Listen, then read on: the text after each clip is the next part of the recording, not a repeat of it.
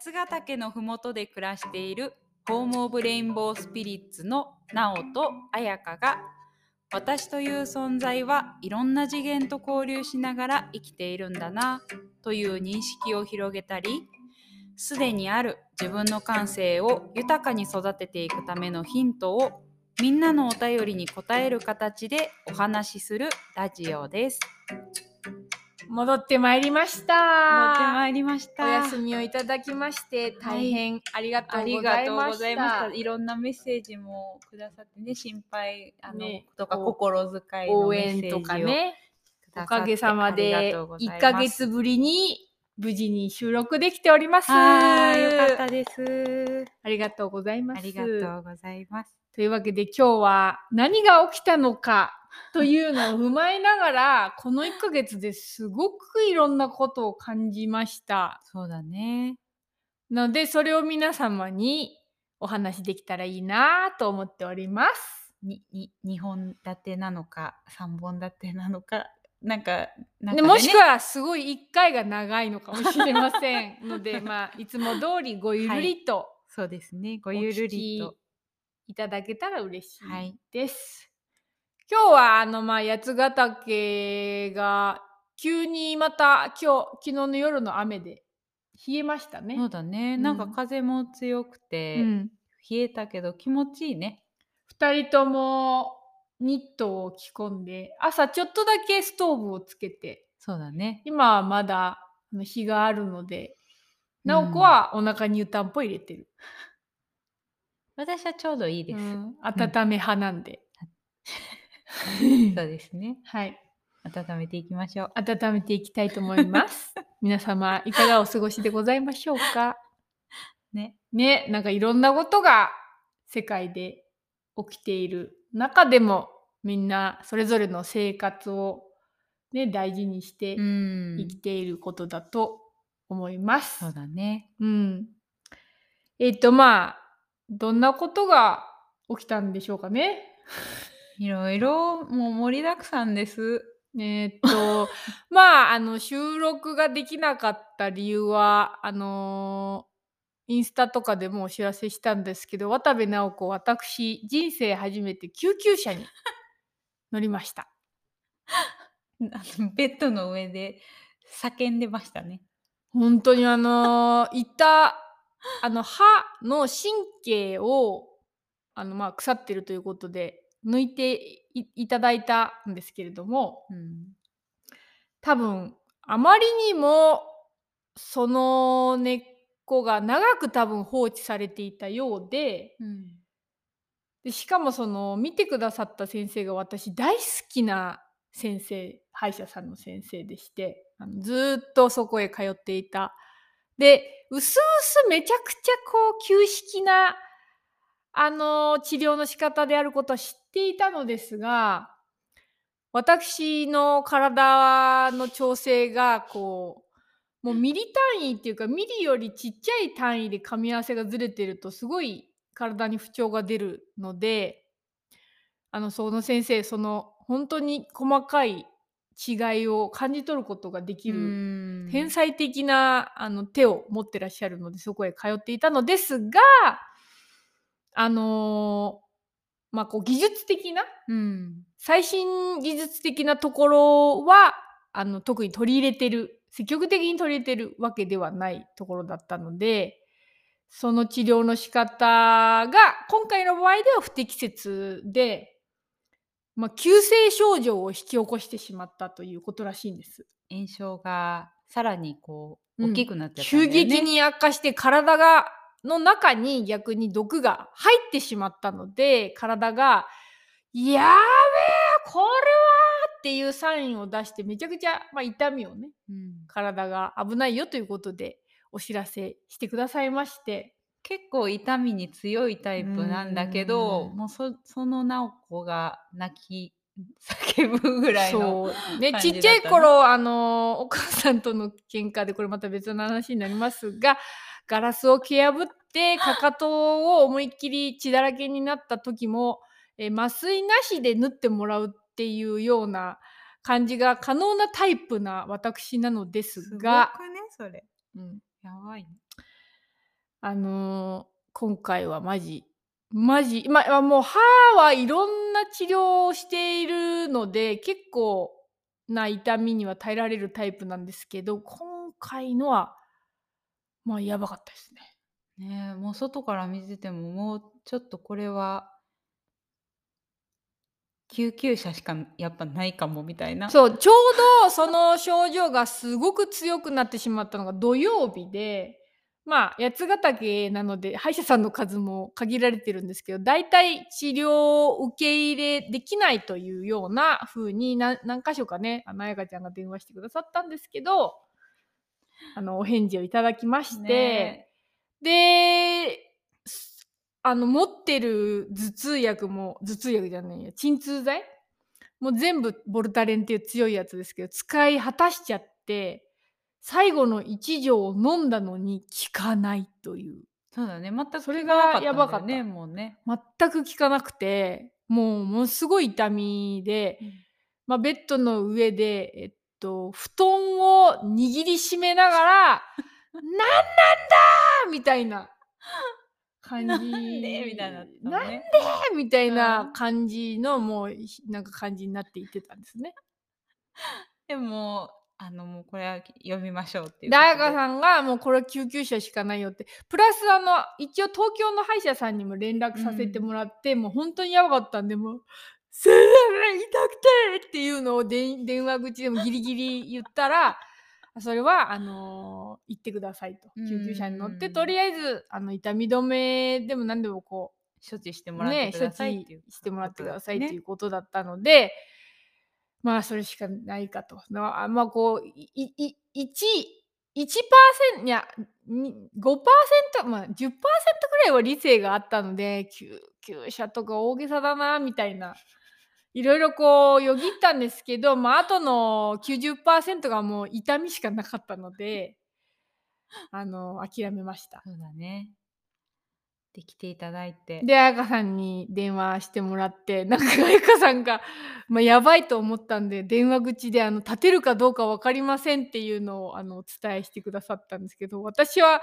10%あの 理性があったんで、いや、それはできるよって思ったけど、なんか言いづらくて言えなかった。ほんでなんか電話切ったらあのあじゃあかすかにかすかにあの救急車の音が聞こえてきたら、ね、すぐ、すぐすぐ来てくれたんだよね。そうめっちゃ早くてスタってたってなんか自分でピピアス、ピアスも外して、鼻ピも外して、着替えてみたいな、普通じゃんみたいな。普通に外に出て行って歩いて行ってうわあれ？みたいな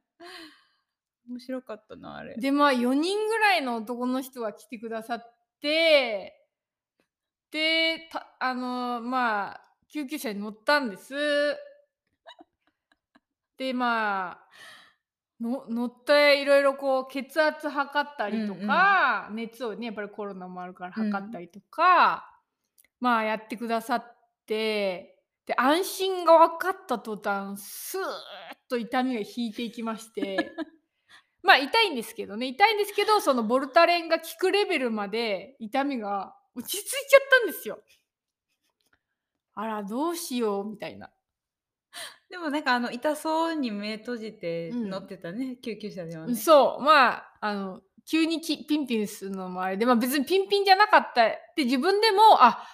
こんなに心理が体に関係してんだなって改めて、ねでも本当に多分救急車に乗らなかったらやばかったうん。っていう流れだと思うので、あのどっちにしろ絶対良かった。そうだね。体が判断してこれはそのなんていうの？選択にしろとうん。いうのを促したなっていうのも感じつついやー4人も男の人が 来てくださって運ぶ必要もなくて痛みもあれではあかーみたいないろいろ頭で考えちゃったんですけどでもなんかこう人生経験一つ積んだなみたいな。でもすごいず終始ね関わってくださった方みんな優しくてねーありがたかったよねそうすごい痛感したのがまあこ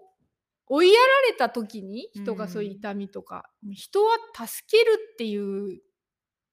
ことがこうシステムの中で本当に作られていて、うんすごい安心しましたね。うん。なんとかなるんだっていう感じはすごいこうその人たちが前前例でやってくれたっていうか、なんか人間社会っていうんですか？に信頼を持ちましたね。すごくあありがたい。税金払ってるってこういうことがそこまでは思ってないんですけどでもなんかそういうような感じのことを思ってあの最近救急車が通るたんびにすごくこう今までとは違う気持ちで救急車を感じてます。あのありがたみとね。その中に乗ってる方の気持ちみたいなのを少しうん。共有したので、うん。なんかでも人間的にちょっと成長したなって思いました。ね助けられましたねわからないことがわかるようになって。うんよかったなよかったね。そんなこんなでお休みしてました。そうですね。でも本当にそこで翌日か？翌うん。々日か、歯医者さんにも無事行けて。そう、あのー結局その救急病院で、あの、その日は休日診療だったので、出せ出せる薬が、あの、限られてるということで、座薬で、その強いボルタレンっていうのをすぐお尻に打っていただきまして、まあ、スーッと、まあ、痛みも引いてたんですけど、さらに、やっぱりドグンドグンとは強い痛みがあったんで、それが引いて、そのまま、まあ、タクシーでうん。帰ってその日は座薬を何回か入れましたね、お尻からね入れながら切れるともうめちゃくちゃ痛いので、うん。あの入れながらまあなんとか寝ることができて、うん。だけどやっぱり薬の副作用をすごくうん逆に感じて、体が重いっていうか、うん。冷えても冷え来てたね。不調はあうんったし、そんなに強い薬を飲んだことがないので続けて。そうだね。でもまあ飲まないでいられないぐらいの本当に緊急事態だったので、なんとかしのいで、で、歯医者さんどうやって見つけたんだっけ？なんかね日曜日まあもうちょっとその近いところでいろいろこう最新のなんていうの？ものが揃っててちゃんと細かく見れるところがないかっていうのを多分自分で調べてたと思うね。それで甲府にそうだね、あ月曜見つかった日ねに電話してみたら、何曜日に空いてたんだっけ？週明けすぐに行ってたと思う。月あそっか曜日に。あれ？じゃあその前に連絡が、あ、土曜日に連絡できてたってこと？帰ってきたら。もしかしたら夜にはちょっと落ち着いてしてたかもしれない。そうかも。その日のうちに一応探してみて、そこに行くかその東京の先生にもう一回見てもらうかっていうところでギリギリ悩みまくってたんですけどあの信頼できる方にもお聞きしたりとかもしつつやっぱり、まあ、CT スキャンとか新しい機械をあの持っている場所でちゃんと見てもらうっていうのがまず先決だなと思ってそちらに行ったところ、うんあの本当に分かりやすく状況を、まあ、目の前にスクリーンに映し出して説明してもらった時になるほどとあの納得する説明をいただきましてこれは急性症状なので今すぐ処置を逆にしない方がいいと。うん私はもうすぐにでもそれをなんとかしないとやばいと思い込んでたんですけど2週間ほど待った方がいいとうん。言われてはあってそのレントゲンでは映らないレベルのその急性症状が表す、えっと、CT スキャンに映る影っていうのがあってうん。でそれ自分でも見れたんですけどブワーッとその海みたいのが広がっててうん。でこれがある限り今何か触った途端に体がやばいって言うから逆効果ですよと。うんでそのまあ実際の痛みとかの経験もあってその時点までには徐々にではあるんですけど痛みを引いてたんですよね。うんうんで痛み止めの時間が幅がこう減っていって少し弱めの痛み止めとかも飲めるようになってたりとかしてあれ？みたいな。うんだから先生が言ったのことも、あなるほどってなってだったらもともとあのー企画企画っていうんじゃないね。そうだよね8月の中旬ぐらいにもうその10月の1日からあの沖縄に行こうっていうことを、まあ、決めていって全部いろいろ予約とかも手配していったっていう状態でだけどギリギリでその歯のことが出てきたからもうこれは諦めるしかないかなと思ったんだけど結局その歯医者さんでまあ逆に待つ2週間待ってください。次に治療できるのは14日ですって言われて。え？みたいな。ちょっと放り出された感があって、海に。え、だったら、みたいな、一か八か、みたいな。そこが一か八かにかけるところが渡部直子らしいんですけど、まあ、なんか歯歯のことで何回もあの結構危ない目に遭ってるので、まあ、いつ本当に命が終わるか分かんないなっていうのはすごい感じてることで、うん。だったら本当にこの命があるうちにそのやっぱりやりたいことだったり経験したいことの方にかけてみるっていうのはなんか、まあ、ポリシーじゃないんだけど、うん。あのあって。でまああの流れもそんな風に傾いたのででしかももうやっぱり彩香さんがですねあの、まあ、新婚旅行なわけですよ。な落ち込んでるんですよ明らかにね。行けないっていうことにね。ガクーンってなってて、まあ、海に行きたいってずっと言ってたんで。そうなんかねずっとあのなんかどっかのタイミングのラジオでも話した気がするんだけどなんか沖縄が気になってずっと海になんかこう行きたいってか泳ぎたいとかだ思ってたわけじゃなくてこう触れたいっていうかのをずっと思い続けてたっていうのがあるんだよね。でまあねえそうやって計画もして予約もしてお金も払った後だっていうのもあってすごいまあ落ち込んでいたんだけどおやおやみたいな。いけるみたいな。こんな痛みの後でいやいけるっていう展開があるとは思えなかったかうら、ん。まああのは70%ぐらい諦めてて30%諦めてなかったのは、あの私たちの友達であのさゆりちゃんっていう友達がね髪も切ってくださるしうん。絵のアーティストでもあったり音楽を空音っていうバンドでやってたりとか、あのとても素敵な友達が、まあ、髪を切りに来た来てくれててパーマかけに来てくれた時に、彼女も最近あの歯の根っこが痛み出して急にあの抜いたばっかりでその流れを聞かされてた聞かされてたって教えてくれてたんですよね。うんうん。でその時の流れがやっぱりミラクルで彼女もすごく行きたい場所があってまあ諦めてたうん。らあのーまあいい流れで歯を抜くことになって歯の痛みがなんとか落ち着いていけたってすごい抜けた感じの顔を見てたんで、まあ、そういうのもあるかもしれないなっていうすごい薄い感じで思ってたうんのもあるんで、まあ、なんかやっぱりそういうなんだかわからないけど地球と連動してる感じなのかなみたいなのは思ってた。うんだから行けるようになった時にやっぱり行ってみようっていう。まあその薬を飲み続けた後の体なんでだるいんですよね。うん。それで飛行機だ移動だっていうのがあるんでしかもまあねコロナ様があのいらっしゃるということで、うん。皆様もいろいろ気をつけてたりする社会の中でどうなんだなどうかなって思うところもあったんですけど、うん。何でも行くことに決めました。決めました。で、うん行きました。で1日に飛ぶはずの飛行機があの台風で欠航になりまして だ東京に2日間滞在しましたね。そうだね、30日に小淵座を出たんだよね。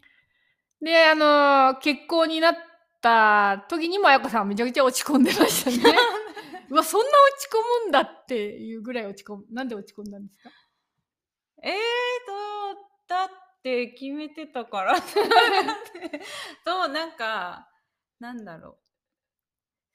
う。なんだろうね、なんかその、さ、旅にさ、やっぱりこう行った方がいいっていう感覚がすごくあったからかな。それもある。なんか、あれ行く、行くはずなのにな、みたいなか感じだったんだよ。うん、あとなんかあの彩香さんは飛行機に乗るのもすごい大事あの楽しみにしてたっていうのもある。いやそれ関係ないの？あそうなんだ。それはあ違うそれはねうん。あの、あんまり乗ってないからさ。あ乗ってなんかあのーいやめっちゃワクワクしてんな旅にっていうのはすごい感じてて。そりゃそうだよいやそうそう。だからなおはさた、まあ、ある意味旅なインドとかも含めて結構行ってるからペルーもそうだけどさ旅慣れてるからそそこまでそのなんかこう別の場所に行くことに対してないのあんまりね多分ね。そのあーでも私も別にあんまりいろんなとこに旅したいって別に思うタイプじゃない。ないんだけどなんかまあいろんななんか意味で行きたかったんだよね。まあそうだね、うん。そう今回のその旅自体もなおが夏7月8月行き詰まってこう多分そのまあずっとオンラインでクラスをやり続けてたっていうこととかいろいろ閉鎖的な気持ちになってて夏結構皆さんきつくありませんでしたか、まあ、今もきついですっていうかもしれないですけどなんか夏の集合意識っていうか全体的な感じとかすっごい結構重たかったなーって朝全然起きれなかったしずっとね起きれなかったよね。まあいろいろ自分の中もいろいろあったんででもうなんか行き詰まってる時に彩香さんが「奈緒さん旅に出た方がいいんじゃないの?」って言ってくれてそれまで旅に出る気にもならなかったんですけどうん、そうなのかもしれないなーって思って決めた旅だったんでまあ何かしらこう次のステップへ連れてってくれるっていうのをまあ感じてたのかもしれないですね彩香ちゃんはね。そうだねそうそうだと思う。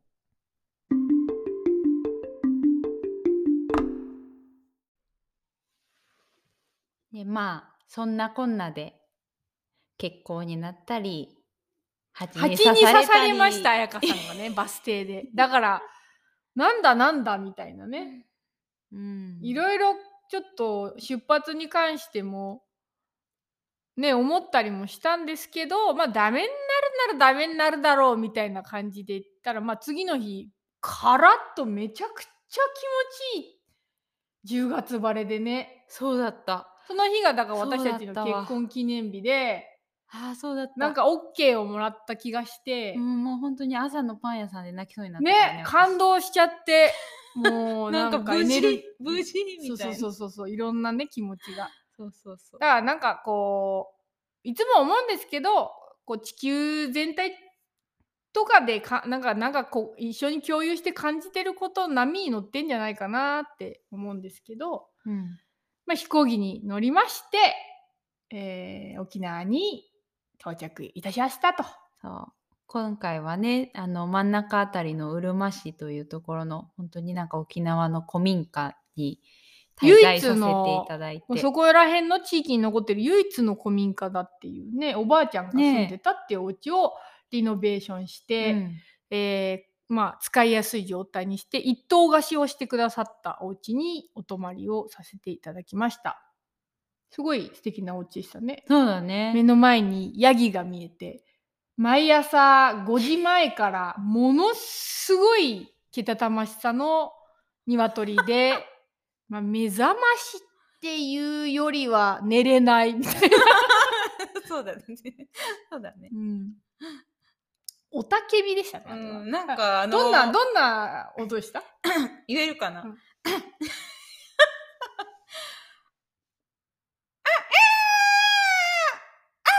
って言ってた。なんか最後に「ああえっ!」とか言うんだよね。なんかあニワうん。っていう。鶏なのか赤ん坊なのかちょっとセクシーみたいな。ってね。そ言ってたね。うねすごい面白い場所にうん面白かっ行ったなんか普通に笑ってましたね。でまああの自炊したりとか最近私はあのコーヒーにハマってたりするんで、うん。素敵なコーヒー屋さんに行ったりとか。よく浜比嘉に行ってましたね。浜比嘉っていうすごい10綺麗な。分ぐらいでね行け行けたんだよね。綺麗なちっちゃい島うん。があって、そこに車で行っでお祈りする場所もいくつかあって、うん。私たちはあの右岸城一箇所右岸城があってそこはすごい気持ちよくてうん。よくお祈りしに行か行きましたね。うん。本当にねなんかいろんな景色を見たね。うん、そなんか。のお祈りする中でもちょっとなんていうんですか。うんまあいろんなエネルギーを感じたっていうところかな、同じようにこうなんていうの？歌き歌きっていうのか？そのなんかお祈りする場所うん。が自然な中にすごいこう点々とあったりとかしたんだけどその場所によって全然違うエネルギーを感じたしなんか場所によっては本当になんていうかな？やっぱお重たさうん。みたいなものを感じたうん。ところもあったし、うん。そうそう。本当になんかそういうエネルギー的にもいろいろ感じたしうんあとはそうだね。本当に景色もそのすごく美しい海のき景色とゴミの景色となんか本当にこう両方が本当に両方がどこに行ってもあって。う、ん。うん、ね私たちに一番気づきというか眠りから目覚めさせてくれたというか多分こ今回行った一番の景色はゴミだったと思う。そうだね。なんかそう。あのーなんかふ2日目に、えーついて2日目か。そう浜比嘉のそのいくつかのえっ、と場所にお祈りに行ってでまあ全部がすごい海のすぐそばにあうる青い海ね、うん、ところだったんだけどなんかその海にそれぞれのすごく近くにある水に触れながらなんかこう私はなんかお話しさせてくださいっていうようなことをなんかその時にこう話したりしたんだけどそれでなんかそのいろいろその旅の中ではいろいろな場所を見たんだけど5日目だったか6日目だったかのになんか浜で夕日とか綺麗だよねって言って見たいねっていう話でえー、とその買い物してたんだけど買い物の場所の近くのビーチを地図で探してで行ったら、まあ、そこが本当に水はすごく綺麗だったんだけど浜にものすごい量のゴミがそういそこが一番ビーチの中ではゴミの量がほぼほぼ全部の海岸にゴミがまあ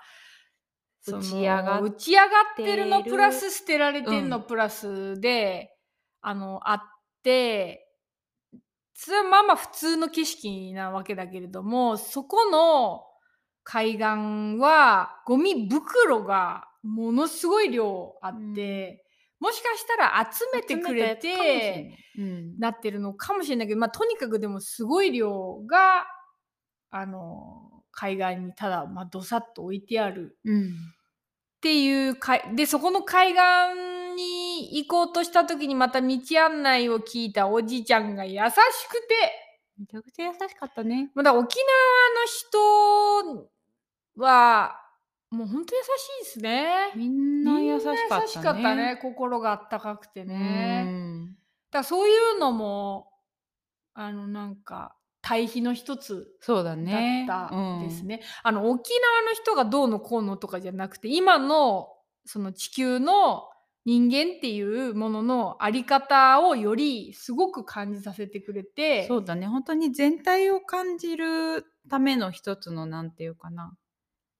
要素だったっていうかん。その案内してもらって行ったビーチもものすごいゴミでそれで、まあ、反対側の浜に行ってみようって言って10分ぐらい走ったところに行ったんだけどそこも、まあ、ビーチってなって目的地はなってたんだけどたどり着いたところがまあなんていうの？あれなんていうんだ？行き止まりみたいになってて、多分そっから昔はビーチに抜けられたのかもしんないなっていう感じだったんだけど、そう暗い森でゴミっていうかなんかそういう放放置の廃棄されたゴミの山にみたいなの囲に、まれてたね。ね車も捨てられてたし。まあ、すごい大きなものがたくさん捨てられてたようんね。で明らかにバイブレーションがめちゃめちゃ低くこう落ちてるっていう感じを感じてまあ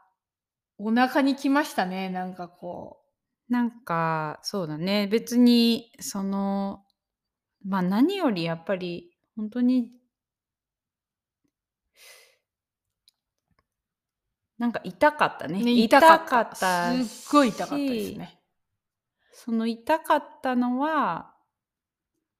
なんか自分自分なんだなっていうのをすごくやっぱり感じたからうん、だったね。そう、うんそうだ本当に自分たち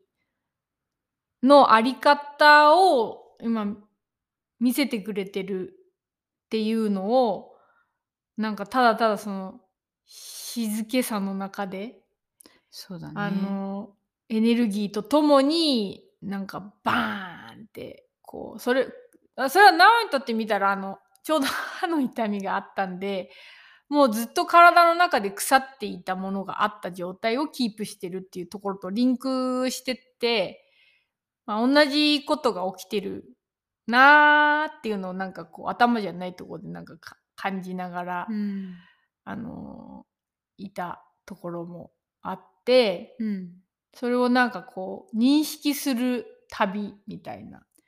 そうだね。そう。なんかさっき話してたんだけど私も私はなんか自分の家があのもともと、まあ、自分の部屋か。自分の部屋があのゴミ屋敷に在住ゴミ屋敷在在住住の女だったの。あー何歳ぐらいですか？えーっとそうですね。えでも子供の頃ずっとじゃない？うーん。ずっとじゃないあ、あれでしょ？あのそうそう。本当にやばかったんでしょ？本当にやばかったよ。なんか食べ物とかも腐ったものとかがこういろんなとこにあるとかなんか本当にそういうぐらいのなんか重症な感じだったんだけどやっぱりなんかその家庭でこういろいろこう苦しいこととかがあっ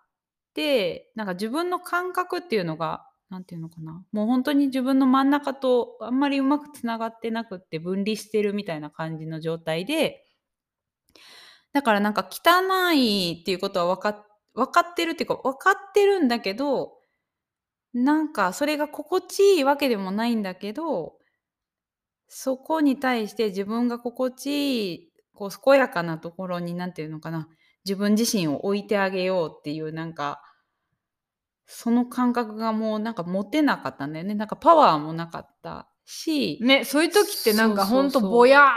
としちゃうっていそううそうかそうそう。もう本当になんか遠いよね。遠本当に遠かったしなんで今思うとそれができなかったのかって思えるところもあるんだけどすごいなんか、まあ、そういう風になるんだなっていうのがあってなんかだからすごくなんかそのゴミの景色を見た時にその頃を思い出してなんだろう。なんかそれを捨てた人を許せないみたいな怒りみたいなのでは全全然なくてあなんか自分の中になんだろうなそういう意識なんか自分自身にちゃんと触れたりとか自分の環境に丁寧に触れたりとか扱うっていうなんか意識がこうも持てない状態みたいなのをやっぱり経験していたしなんかその感覚は本当に自分の意識の中にもまだあるなって思って今でこそなんだろう掃除とかをするけどでもやっぱりちょっとこう調子があんまり良くない時とかっていうのはそのかけらみたいなものが出るしやっぱり同じようになんかこの意識は存在しているなって思ったからああなんかじ自分だなってすごく私も思った。んなんかあのグリーンピースの団体の新聞とかうちにあの届けてくださっててあのそれでその団体が作ったアニメーションとかちょうどちょっと前に見てて、うんで2050年の地球みたいなのでおじいちゃんと娘孫が夜夜だけあの釣りに出るんですなぜかというと朝は大量のゴミが流れ着くから家の外に出れないのね。うんで夜出て月明かりの中で、まあ、全然釣れないんですけども生き物がいないから。で釣れたやっと釣れた魚を喜んで家に持ってってさばくと内臓が全部プラスチックで埋まってるでもそれを食べるっていう話なんだけど、うわーって思ったんだけど2050年じゃねえじゃん今じゃんってなってこれマジでい本当に目の前にあったからなんかちょっとやっぱ殴られた感？そうだね。なんかこっちのあの小淵沢のこう近辺のところ自然のあのなんていうの森とか川とか行っても、まあ、ゴミはあの多少落ちてるけど、拾えるレベルなんだよね。そうだね。それうちらがでなんかその森とか川とかもまあもう本当にし大自然の大事なものなんだけどなんか海ってなんかもっとこう全体を包んでるっていうか本当にこう命の源の感覚があるっていうかそうそうその海っていう場所でなんかそれを見たっていうのが結構しょすごい来た気がするう。んなおもその、森で暮らしていていろいろいろいろなものが流れ着いた先の海っていう、うん。なんかこう排出口みたいにちょっとなってるとこうろん。の現状を見た時になんか全体がつかめたっていうか、うん。ここれここまで私たち本当にやっちゃったんだなって認識できたっていううん。感じがしたね。海に行って行った意味がすごくよく分かった。そうなんかなんでそれをそうだからそのお話しさせてほしいって言ってその後にこうその景色のところに導かれてあなんか見せてくれたんだなって私もすごい思ったしなんか綺麗な景色を綺麗な景色だけ見てたらなんかあ綺麗だねって言ってなんかすなんかじんわりはしてたと思うけどそれでまあ終わってたと思うんだけどそのゴミの景色も同時に見たからすごいこうちゃんと自分とその地球とかっていうのがなんかすごくつながってるっていうこととかをよりなんか実感することができたしすごいショックだったんだけどすごいやっぱり大事な、うーんうん、なんか体験だったなってなん思かう。あのあ弟とかも私の誕生日に自分が沖縄にいたからあの誕生日メッセージ送ってくれて「いいな沖縄」みたいなこうメッセージを送ってくれてそう思うよなと思って自分の中でも沖縄ってすごいパラダイスとか、まあ、行き詰まってたこととかもあるからうん。広さとかを求めてうんうん違う風を求めていってもちろん広かったし綺麗だったし全然違う風を感じたんだけどもう多分世界のどこに行っても自分たちの頭がかつて思っているようなパラダイスはなくなってるんだなってなんとなく思って、うんうんうんうん。本当にどこに行っても逃げ場がないってまあコロナもあれなんで思うんだけうんど、うんなんかでもそれでそのなんかすごく自分たちの生活にスイッチが入ったんだよね。そう帰ってきてからなんかその変えようってなんかすごい思ってたわけじゃないんだけど変わってたんだよね。結局なんかその私たちがじゃあできることってなんかそのまあビーチにすごいゴミが落ちてたのもうわーって思ったけど自分たちが拾える量っていうのは本当になんか持ってたビニール袋にこう入るぐらいの量みたいな感じで。もう全然収まりきらないレベルの大きいゴミがいっぱい。だねうんだからそこになんとかこう例えばじゃじゃあ海のなんかこうそう掃除をなんていうの、まあ、ややるとかっていうことはできでき自分たちだけではでききれないしでなんかまたそのそういう活動をそれであの思いついてやってる方もいるしそういう風になる場合もあるけどうちらはそこじゃないなっていうのをすごい思った。まあも拾えるレベルのものは拾ったんだけそどう。だけどそのそれが一番やること自分たちがなんかできることは何かっていうふうに感じた時にやっぱその一番感じたこれは自分だなっていうところがやっぱすごくポイントだったね。そう。だから帰ってきて本当あの朝ね頑張って起きるのとか、うん。あの自分たちだけだったり周りの生徒さんを迎える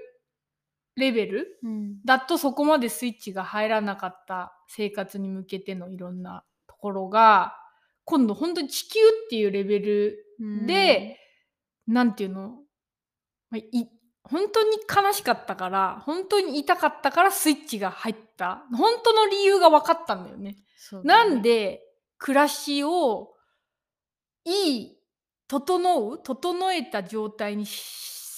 する必要があるのか本当の理由がやっと見えたみたいな、うんそうだね。自分たちが納得いくうん。理由が見えた。そうだね、だから本当になんかその世界をどうにかしようとか思ってもまあ手がつけきれない規模だと思うんだけど本当になんか自分の自分がなそちょっとやったところで何のために何になるってなんか思っちゃうようなこう規模だったりするんだけどだけどなんかやっぱりそこで感じたことっていうのは自分の意識が本当に世界とつながってるしそれが自分が小さくこうこの家とかでできる限りのことをやっていることが本当に何て言うかな世界に反映するっていうことがすごく感じられたから、そうその実感がやっぱりあるからなんだろう自分の体に寄り添ううん。とかっていうのを、まあ、やりたくなった。ね急にスイッチ入って、ね。そっから朝起きて2人ともそれぞれの場所に行ってヨガをしたりなおなんか筋トレ筋トレを 筋トラ？筋トラを。筋トラを毎日続けてやってて自分のためとか健康のためだけっていう個人的な理由ではなんか入らないスイッチが入った入ったね。そうだね本当になんか地球まるっとで一つの生き物みたいなのをすごくやっぱり改めて感じたからだからなんかでもそのすっごい大きななんかこう意識を持って別に取り組んでるわけではないんだけどそうなんだよ。めちゃくちゃ小さい小さい？一小つだな？さいけど大きいんだよね。なんていうの？そうだからさっき何話そうかって言った時に赤ちゃんが言ってくれてた話なんだけど、うん。景色に見えなくなった？そのう海がどうとかあ山がどうそうだね。とかゴミがどうとかが景色じゃなくてうん、もう自分だったからそう。だから自分を見てることがそのまままあ大きいっていうか地球っていうのになってるってすっごいなんか体で感じたんだよね。そう。だからなんか大きいとか小さいとかが一つだから大きいとか小さいとかサイズがまずないっていうか。そうだね。本当になんかそういう変なこうそういうのがなくなったね。なんかし自然はすごい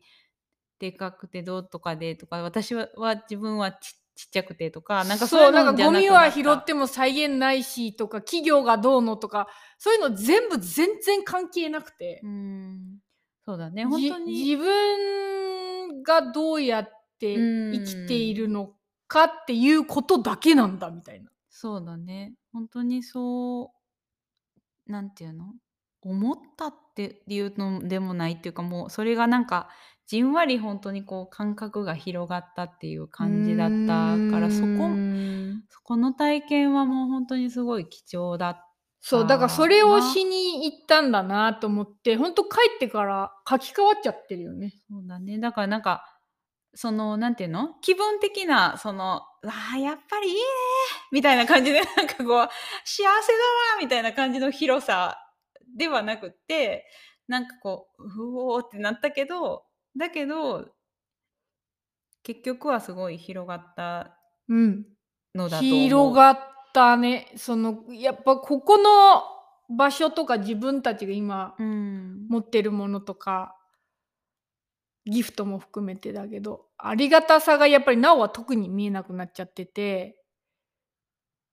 当たり前になっちゃってたところがあったんだけどもう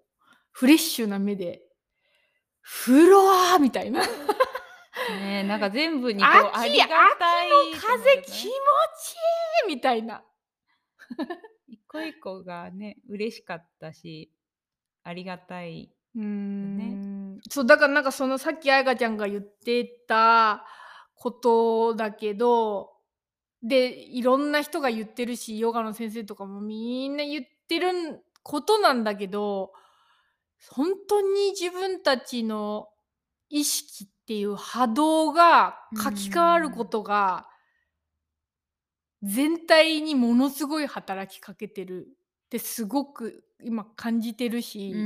だから無力に思ってないしうんうんうんそれしかないって思ってるしそれができたらできるっていうのも思っててそうだね。実際にあの沖縄の、まあ、みんながおすすめしてくれたやんばるの森とかには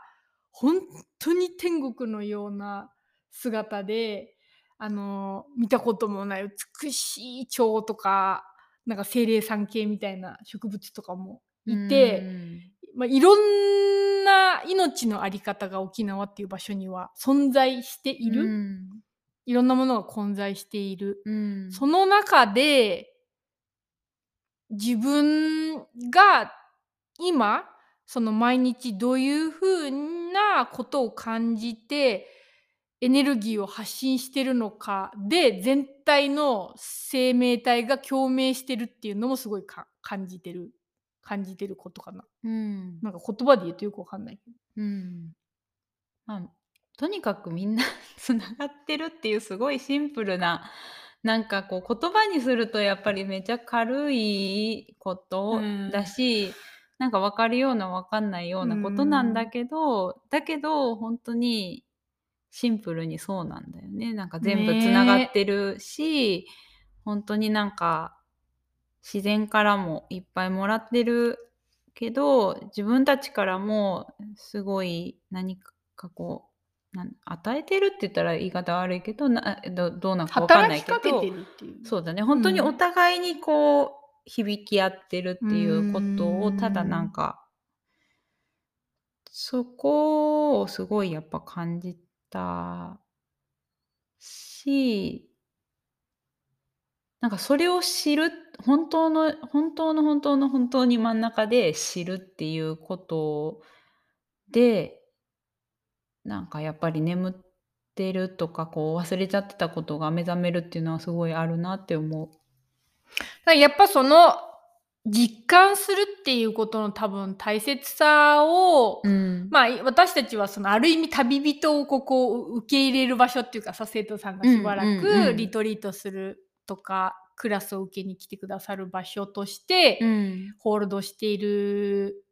側だから、うんなんかあんまりこう外に滞在するっていうのをそんなにやってなかったわけだけどそうだね。やっぱり旅をして違う場所で実感することがこんなに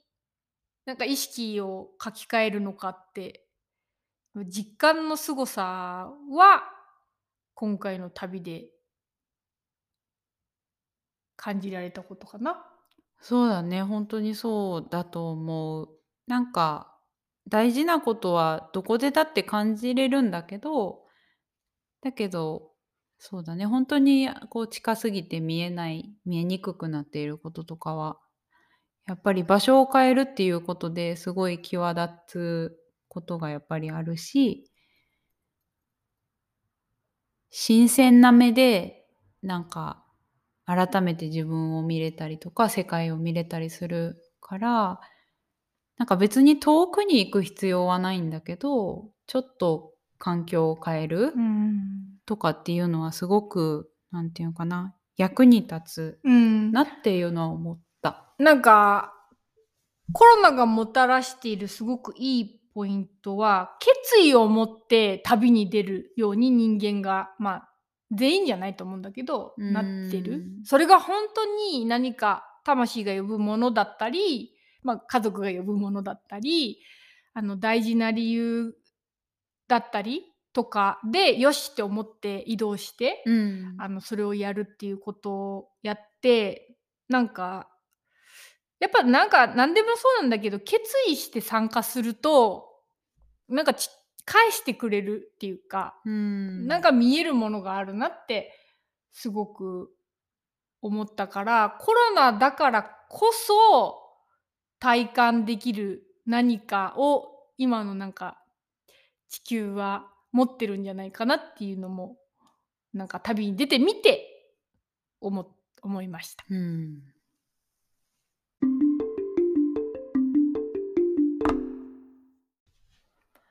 あの今まで話してきた流れと関連するような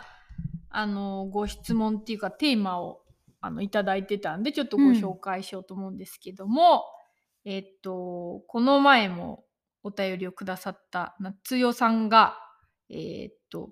マントラをはじめとして生活の中に祈りというものを取り入れ始めているのですが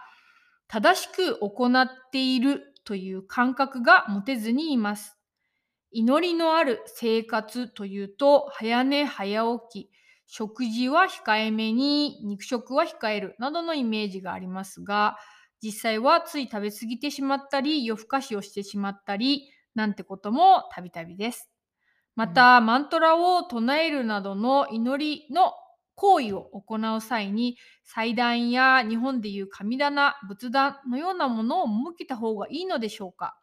参考にさせていただきたいのでお二人が日常の中で祈りというものをどのように取り入れて過ごされているのか日々の中で心がけていることがあれば伺ってみたいです。というようなあのことを、あのご質問してくださってちょうどあのなんていうかテーマっていうかうん。同じようなエッセンスのことを話してるねっていううん。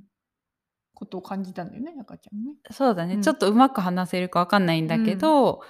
なんかその私もすごいそれなんていうのかなこれで合ってるのかなって思ったりとかしてきたこと何回もあるしすごくよくわかるなっていうのがまず一つなんだけど今思うのはなんていうのかな祈りってなんか形じゃないっていうか結果その形として現れるっていう感じなんだけど例えば祈り祭壇がちゃんと作れてたら祈れているのかなんか何回手を打って何回お辞儀をするっていうのがあってたら祈れているのかっていうとそうじゃないと思うんだよね。なんかその祈りって本当に自分の中のなんていうかな。なんか命に対する姿勢みたいなもんだと思っていてなんか例えばなんだろう。あ祈りってそもそもなんで湧くのかってなんかちょっと前に感じてたことがあって祈りってなんていうのかな。例えばすごい生きたいこよりえなんていうのかな。よりまあいいいい状態で生きたいっていう思いがあったりとかなんかのぞ望んでいることがあったりとかすごく愛する対象がいたりとかあったりとかなんかそういう時にそれがまあ本当に健やかであってほしいだったりとかまあそれに対する感謝だったりとかっていうのが祈りなんだと思うんだよね。だからなんか祈りってなんか言い換えるとこう命に対する敬意とか感謝とか愛とかなんかそういうものが祈りなんじゃないかなって思っていてそれでなんかだからそのなんていうかな。そういう視点でなんか自分の生活を振り返ると祈りと呼べるものって本当に日々の中にいっぱいあるみたいな感じ。だなって。なんか例えばその料理をする時とかになんていうのかな。まあ人参の なんていうのかな。人参を私たちはなんかこう食べ物としてスーパーで買ったりとか、まあ、なんかこう取ってきたりとかするんだけど、なんか食べ物人にとっての食べ物である前に、それ以前に、まずなんかそれがそのものとしてこの地球に存在してる命の一つの表れだっていうことが、まあ、まず一番あるじゃない？だからなんか、その命に対しての、まあ、なんていうのかな？姿勢みたいなところが祈りだと思うから、なんか、なんていうのかな？その命に対して自分がどういうふうになんか触れているか？どういうふうな意識でそのものにこうなんていうのかな？ものを見ているのかとか？なんかそこを感じてみるように日々の中ですることで祈りっていうのがなんか理解できていくんじゃないかなってすごい思ううん。の。だから多分そういう目で見るとその、まあ、夏代さんが日々の中で祈れているのか祈れていないのかっていうとなんだろうなんか祈っている瞬間も結構きっとあるだろうしあんまりそのなんかなんていうのかなその命自分の命もだしそのものの命もだしなんか人っていう他の命もそうだしなんていうのかなそこに対して無意識だったなとかうーんとなんていうのかななんか適当にするとか適当に接するつもりじゃないんだけどただ無意識だったなっていう事柄っていっぱいあると思うんだよね。そう。だからなんか私たちが日々の中でしていることってもちろんそのなんか例えばマントラだったらベーディックチャンティングだったら型があるじゃない？だからその型っていうのはすごく大事に引き継ぎながら唱えてはいるんだけどだけどなんかここの祭壇の前でこうこの方角を見てこうやってこうやってとか言って細かくやっているわけじゃなかったりとかだけどなんかそのそのマントラを大事に思ってやっていたりとか何か他に大事なこう意図とか祈りとかがあってそれに合うからそのマントラを唱えてたりとかするみたいな。とか「いただきます」へのの時のなんかただ「いただきます」って言うんじゃなくてすごく感じるっていうこともなんか私たちなりの一つの祈りの形だしそうそういうなんか日々のさりげないこと何気ないことがこう祈りになっているっていう感覚がなんかうん私の中ではすごくうんある。そう、あの、さっきもあやかちゃんが言ってたし、事前にいつもちょっと話してるんだけど、あの、い祈りは愛だっていうのをさらって言ってたんだけど、あそうそうそうすごい、まあ、さっきも言って、さっきもあ言ってたよ。言ってた。あのーうんいやだからあの行為じゃないんだよね。あのヨガっていうのも行為じゃないんだよね。アーサナはヨガじゃないし、瞑想も別にヨガじゃないし、チャンティングも別にヨガじゃないんだよね。うん。ヨガって行為じゃないから、うん。その、まあ、型を通じてその状態が起きやすいから、うん。ヨガの中で即よくそれをやってるうん。っていうだけのことであって、うん。あのーその行為がその状態を愛という状態をもたらさないのであればそれはヨガじゃないしだからといってダメではないですね。うん。ヨガじゃないものが低いとかダメっていう話じゃなくてヨガっていう状態ではないっていう話。うん。愛っていう状態ではないっていう話だからうん。その、まあ、命のエネルギーっていうものを自分が感じて一つになっているっていう行為がお祈りの一つだと思うし祈りにもいくつかあると思うんですけど、うんうんうんだから自分があのじちょっとでもいいから実感できてるっていうことが正しく行えてるってことだと思う。あの本当に感謝を今感じて涙が出そうとか出なくてもいいんだけど、うん。感謝っていうエネルギーが動いている。うん。のかどうなのかなって考えている隙もないぐらい感じてるっていうか、うん。好きっていうか厳しくやるものでもないと思うんであの例えばその息子さんを抱いた時に勝手に愛しいってムカつくって思いながら愛しいって思ってるのに愛しいと私は思えているのかどうかって突っ込む必要がないぐらい感じれてることってあるじゃない。うん。そういう感じ？うん。そうだね。そうだね。なんかこう祈りって本当にこうなんていうの？ちゃんとこうちゃんとしてちゃんとなんか言ってとかって思われがちだけどなんか私が私の中で流行ってるって言ったらあれなんだけどなんかあのやっててすごく楽しい祈りがあってなんかそれはあのいつもその「いただきます」の時にあこれ前話したかも。なんか いただきますの時にえっ、となんかその日出てくるご飯の中にある例えばまあ米だったら米のなんか種からその育っていって実ってと取ってでなんかいろいろ殻とか外してそのご飯に今ここの食卓のご飯になるまでのなんか過程をめっちゃ早送りでその「いただきます」の一瞬の中でなんか自分の中で映像を再生するの。それでなんかそのなんか命のそのなんか流れでここにあってそれを食べるっていうことの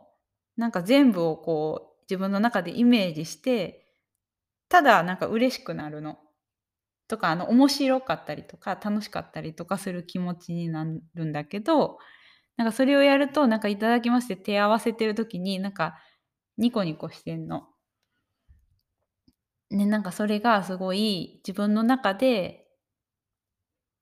最近のこの日々の中で一番こう楽しい祈り方うん。だからなんかみんななんなんていうのやり方って本当になんかいろいろあっていいなって思うし、うん。そういうクリエイティブになんか私はこういうのがすごい命とつながれるとか、なんか感謝できるとかなんかそうそうそう。そういうのをこう作ってもすごいいいんだとう思う。ん。なんかあの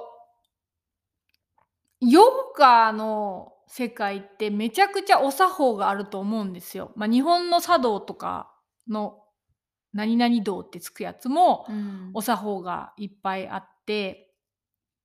である状態に導きたいからそのお作法が全部作られているんだけど、うんそのお作法がつなげることや感じることを妨げるのであればその方法が自分には合ってないのだから取り除けばいい。でもつながる手だ手がわからないのであるならばお作法の一つや二つをあのお借りしてやってみる。でやってみることで実感が湧くのであればそのお作法がその時の私にはあの合っているから採用するっていう感じのが私にも合っていて、うんうんうんバチバチにあのヨガのお作法全部をやることによってつながりやすいそれが気持ちいいっていう人もいるしなおはそれやってみたけどあのなおには合わない。逆うん。効果もあの及ぼす。だけど完全にじゃあ自由にクリエイティブにやってみてっていうほど別にインスピレーションが湧くタイプでもない。うん。から、あの古典とかをいろいろ学びながらそのエッセンスで、えっと、感じたものをじゃあ自分という人間がこれを感じる実感するには何をすればそこへ連れて行ってあげられるんだろうっていうことでいろいろを試してみてる。うん、そうだね。ペルーのやり方とか、そのアートもそうだし音楽もそうだし、うん、ダンスだったり、うん、歩くことだったり料理だったり何でもいいんですよ旅だったりとうか、ん、いろいろやっぱりやってみないとあの私たち現代人ほぼどの国に行っても起きているのが不干渉うん、考えることばっかりを教育されてきたのであの感じるということが何なのかが分からなくなってきてうる。ん、うん、そうだね。だからあの型を教えてもらうとほっとするんだけど今度はその型が合っているのかどうかできているのかどうかっていうところが心配になってしまうっていうことだと思うんだけど、うん、だから私たちがここですごい大事にしているのが感じられているかどうか、うん、そうだね。そうだと思う。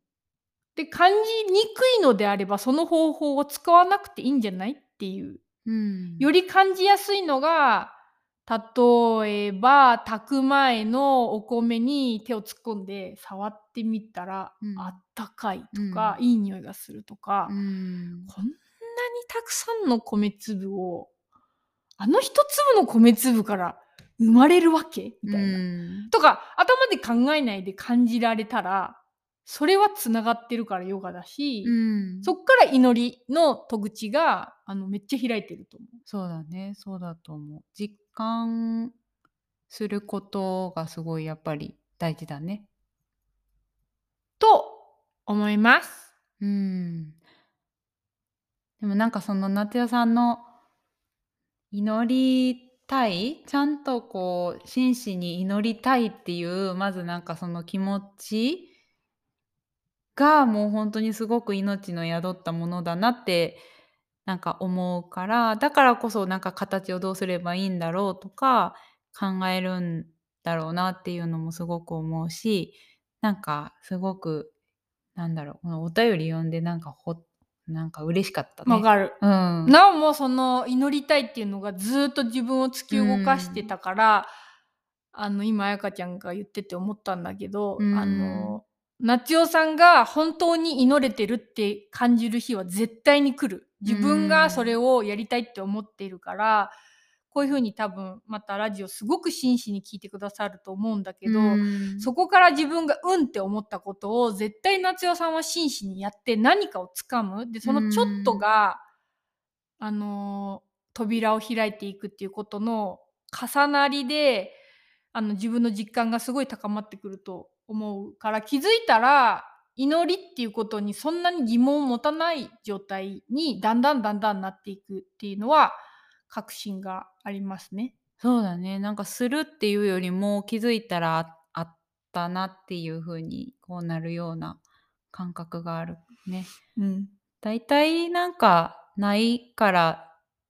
こう新しくこう知ろうとか手に入れようって思ってることって本当は結構自分の中にもうすでにあるっていうことが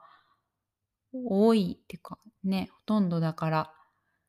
なんかそれをただこう認識していく機会があればなんだろうまあそれでいいんだなって思う。そう、んでそう思えてないっていうことに今正直になるっていうことうんもすごい大事だから、追い求める心はすごいあのそうだね。大事だと思う。で私たちちょうどあのこれなおお便り読む前だったんだけど、うん。来年どういうふうにしていこうかっていうか自分たちがこう感じたことをどういうふうに形にして、みんなと共有していこうかって話した時にやっぱり実感を持って祈れるっていうことができるようななんかこうクラス形態を、うん。あのやりたいなって彩香ちゃんと話しててなんか教えるとかじゃないんだよね。多分触れ合うバイブレーションが交差するとかなんかその人が今必要な言葉が必要なタイミングで流れてくるっていうことだけで開かれていく。でその積み重ね積み重ねが結構キーポイントで。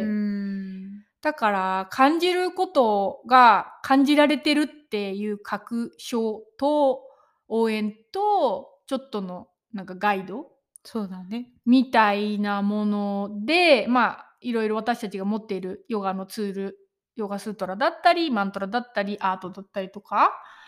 とかをまあ引き出しに入れて使うんだけどまあ少し長めのプログラムでうん来年やっていこうかなっていうのは、あの考えているのでうん。また夏代さんの他にもそういうのだったらぜひ参加してみたいっていう人がいたらぜひ声を聞かせてくださったら私たちのモチベーションも上がったりこういうのをやってみたいとかねなんかあれば、うん。なんか広がるかもしれないし今年のあのこの流れねあの帰ってきた流れでもっといろいろリトリートとか今年のうちにやろうと思ってたんだけど、うんまず自分たちの土台をちゃんと作り直そうっていう流れになってきたね。そうだねなんかなんていうの？どんどんやっぱりこう企画してまあそれは別に本当にこう心が動いてやっているやりたいからやっていることではあるんだけどなんかこの旅からの流れで本当にこうここを、まあ、まず自分たちが本当に一個一個の命に対して真摯になるとか声を聞く。でそれを反映させるっていうところを、まあ、今までも大事にしてきたように思ってたけどなんかその見えきれてなかったところが見えてきたからそうそうなんか改めてそれをこう見直して、うんですごいこう心地のいい器っていうか土台の状態でそういう本当にみんなで命に触れていく感じていく、うん。うんっていうことができたらいいなっていうのを本当に思っうんてるね。あのーそうもっと丁寧に安心感を持って、あのーみんなとやっていくためにもまず自分たちの体、うん。生活そしてここの家の在り方うん。も、あのもっと見直せるところいっぱいあるからもううん今ちょっと始めてるけど、うん。それぞれ時間がかかることだし何かを生み出すことに私たちはすごく焦りを感じて常に SNS でなんとかとかさみんな、あのやってる私たちみんなでやってるけどそれもそれですごく大事なことで別に批判とかじゃないんだけど今自分たちが感じてるのはそういうのももちろん大事なんだけど先にやることがある、うんそのゼロポイントに戻すっていうことがまず大事だなって、うんそうだね。積み重ねてきてしまった私たちの回路を塞いでるものがあってそれが何なのかちゃんと一個ずつ見てそれが不適切だったらあの、まあ、取り外すとか、ね。そうだね。うんなんかこう感じれないって思ってる人とかも多いんだけどみんな本当に感じる力を持っているし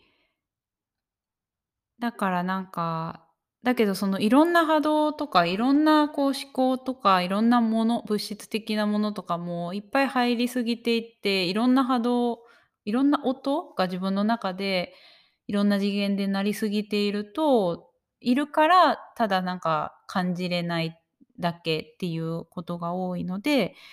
その来年ゆっくりそのやっていこうかとしているコースとかもまずはそのさっき奈緒さんが言ったゼロポイントっていうところに、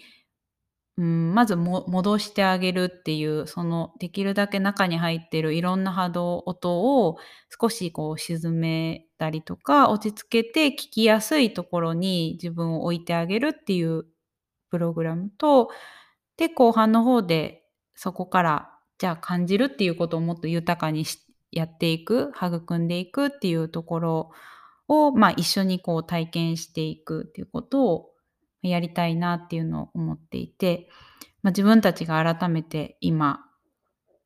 この今年なんかあともうちょっとだけどそうその中でよりその感覚を高めて、まあ、整えてっていうかうん。実感改めて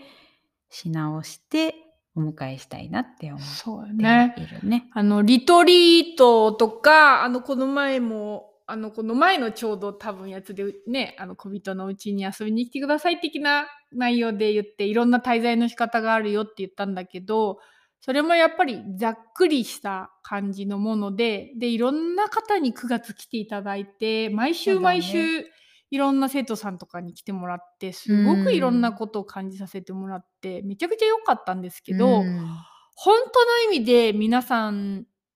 にこの場を最大活用していただくためにちゃんとした枠組みを作る必要があるなって自分たちが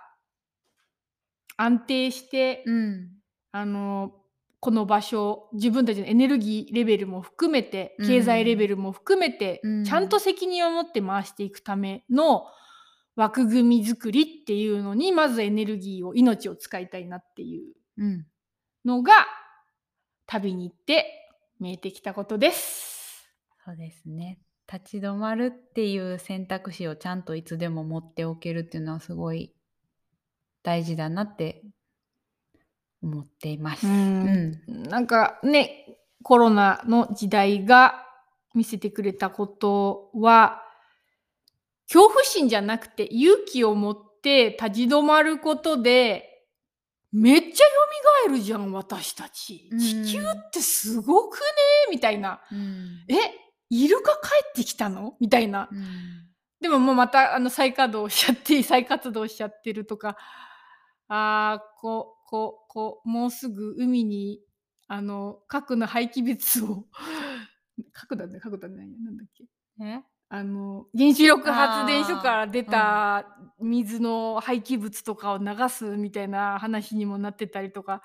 まあ、しているわけですが、うん。まあ、そういうのも含めてうん。じまず私自身が立ち止まって余分な波動を出してないかどうか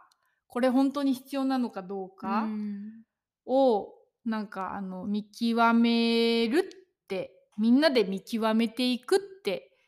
なんかいう時に来てるうんとすごくすごくすごく思いましたので皆様にお伝えいたしました。はい。とか言って。だね。いや、なんか、あの、ちょっと間が空いて、本当に1ヶ月ぶりの配信なんだけど、あの、でね、えらい、あの、多分今日も長くなっちゃったんだけど、すごい大事な、あの、背景から、こう、ここまでの流れがお話できたかなって思います。今日もご視聴ありがとうございました。引き続きみんなからのお便りをお待ちしています。お便りフォームへのリンクはウェブサイトのトップページまたは Spotify の説明欄にありますので、ぜひ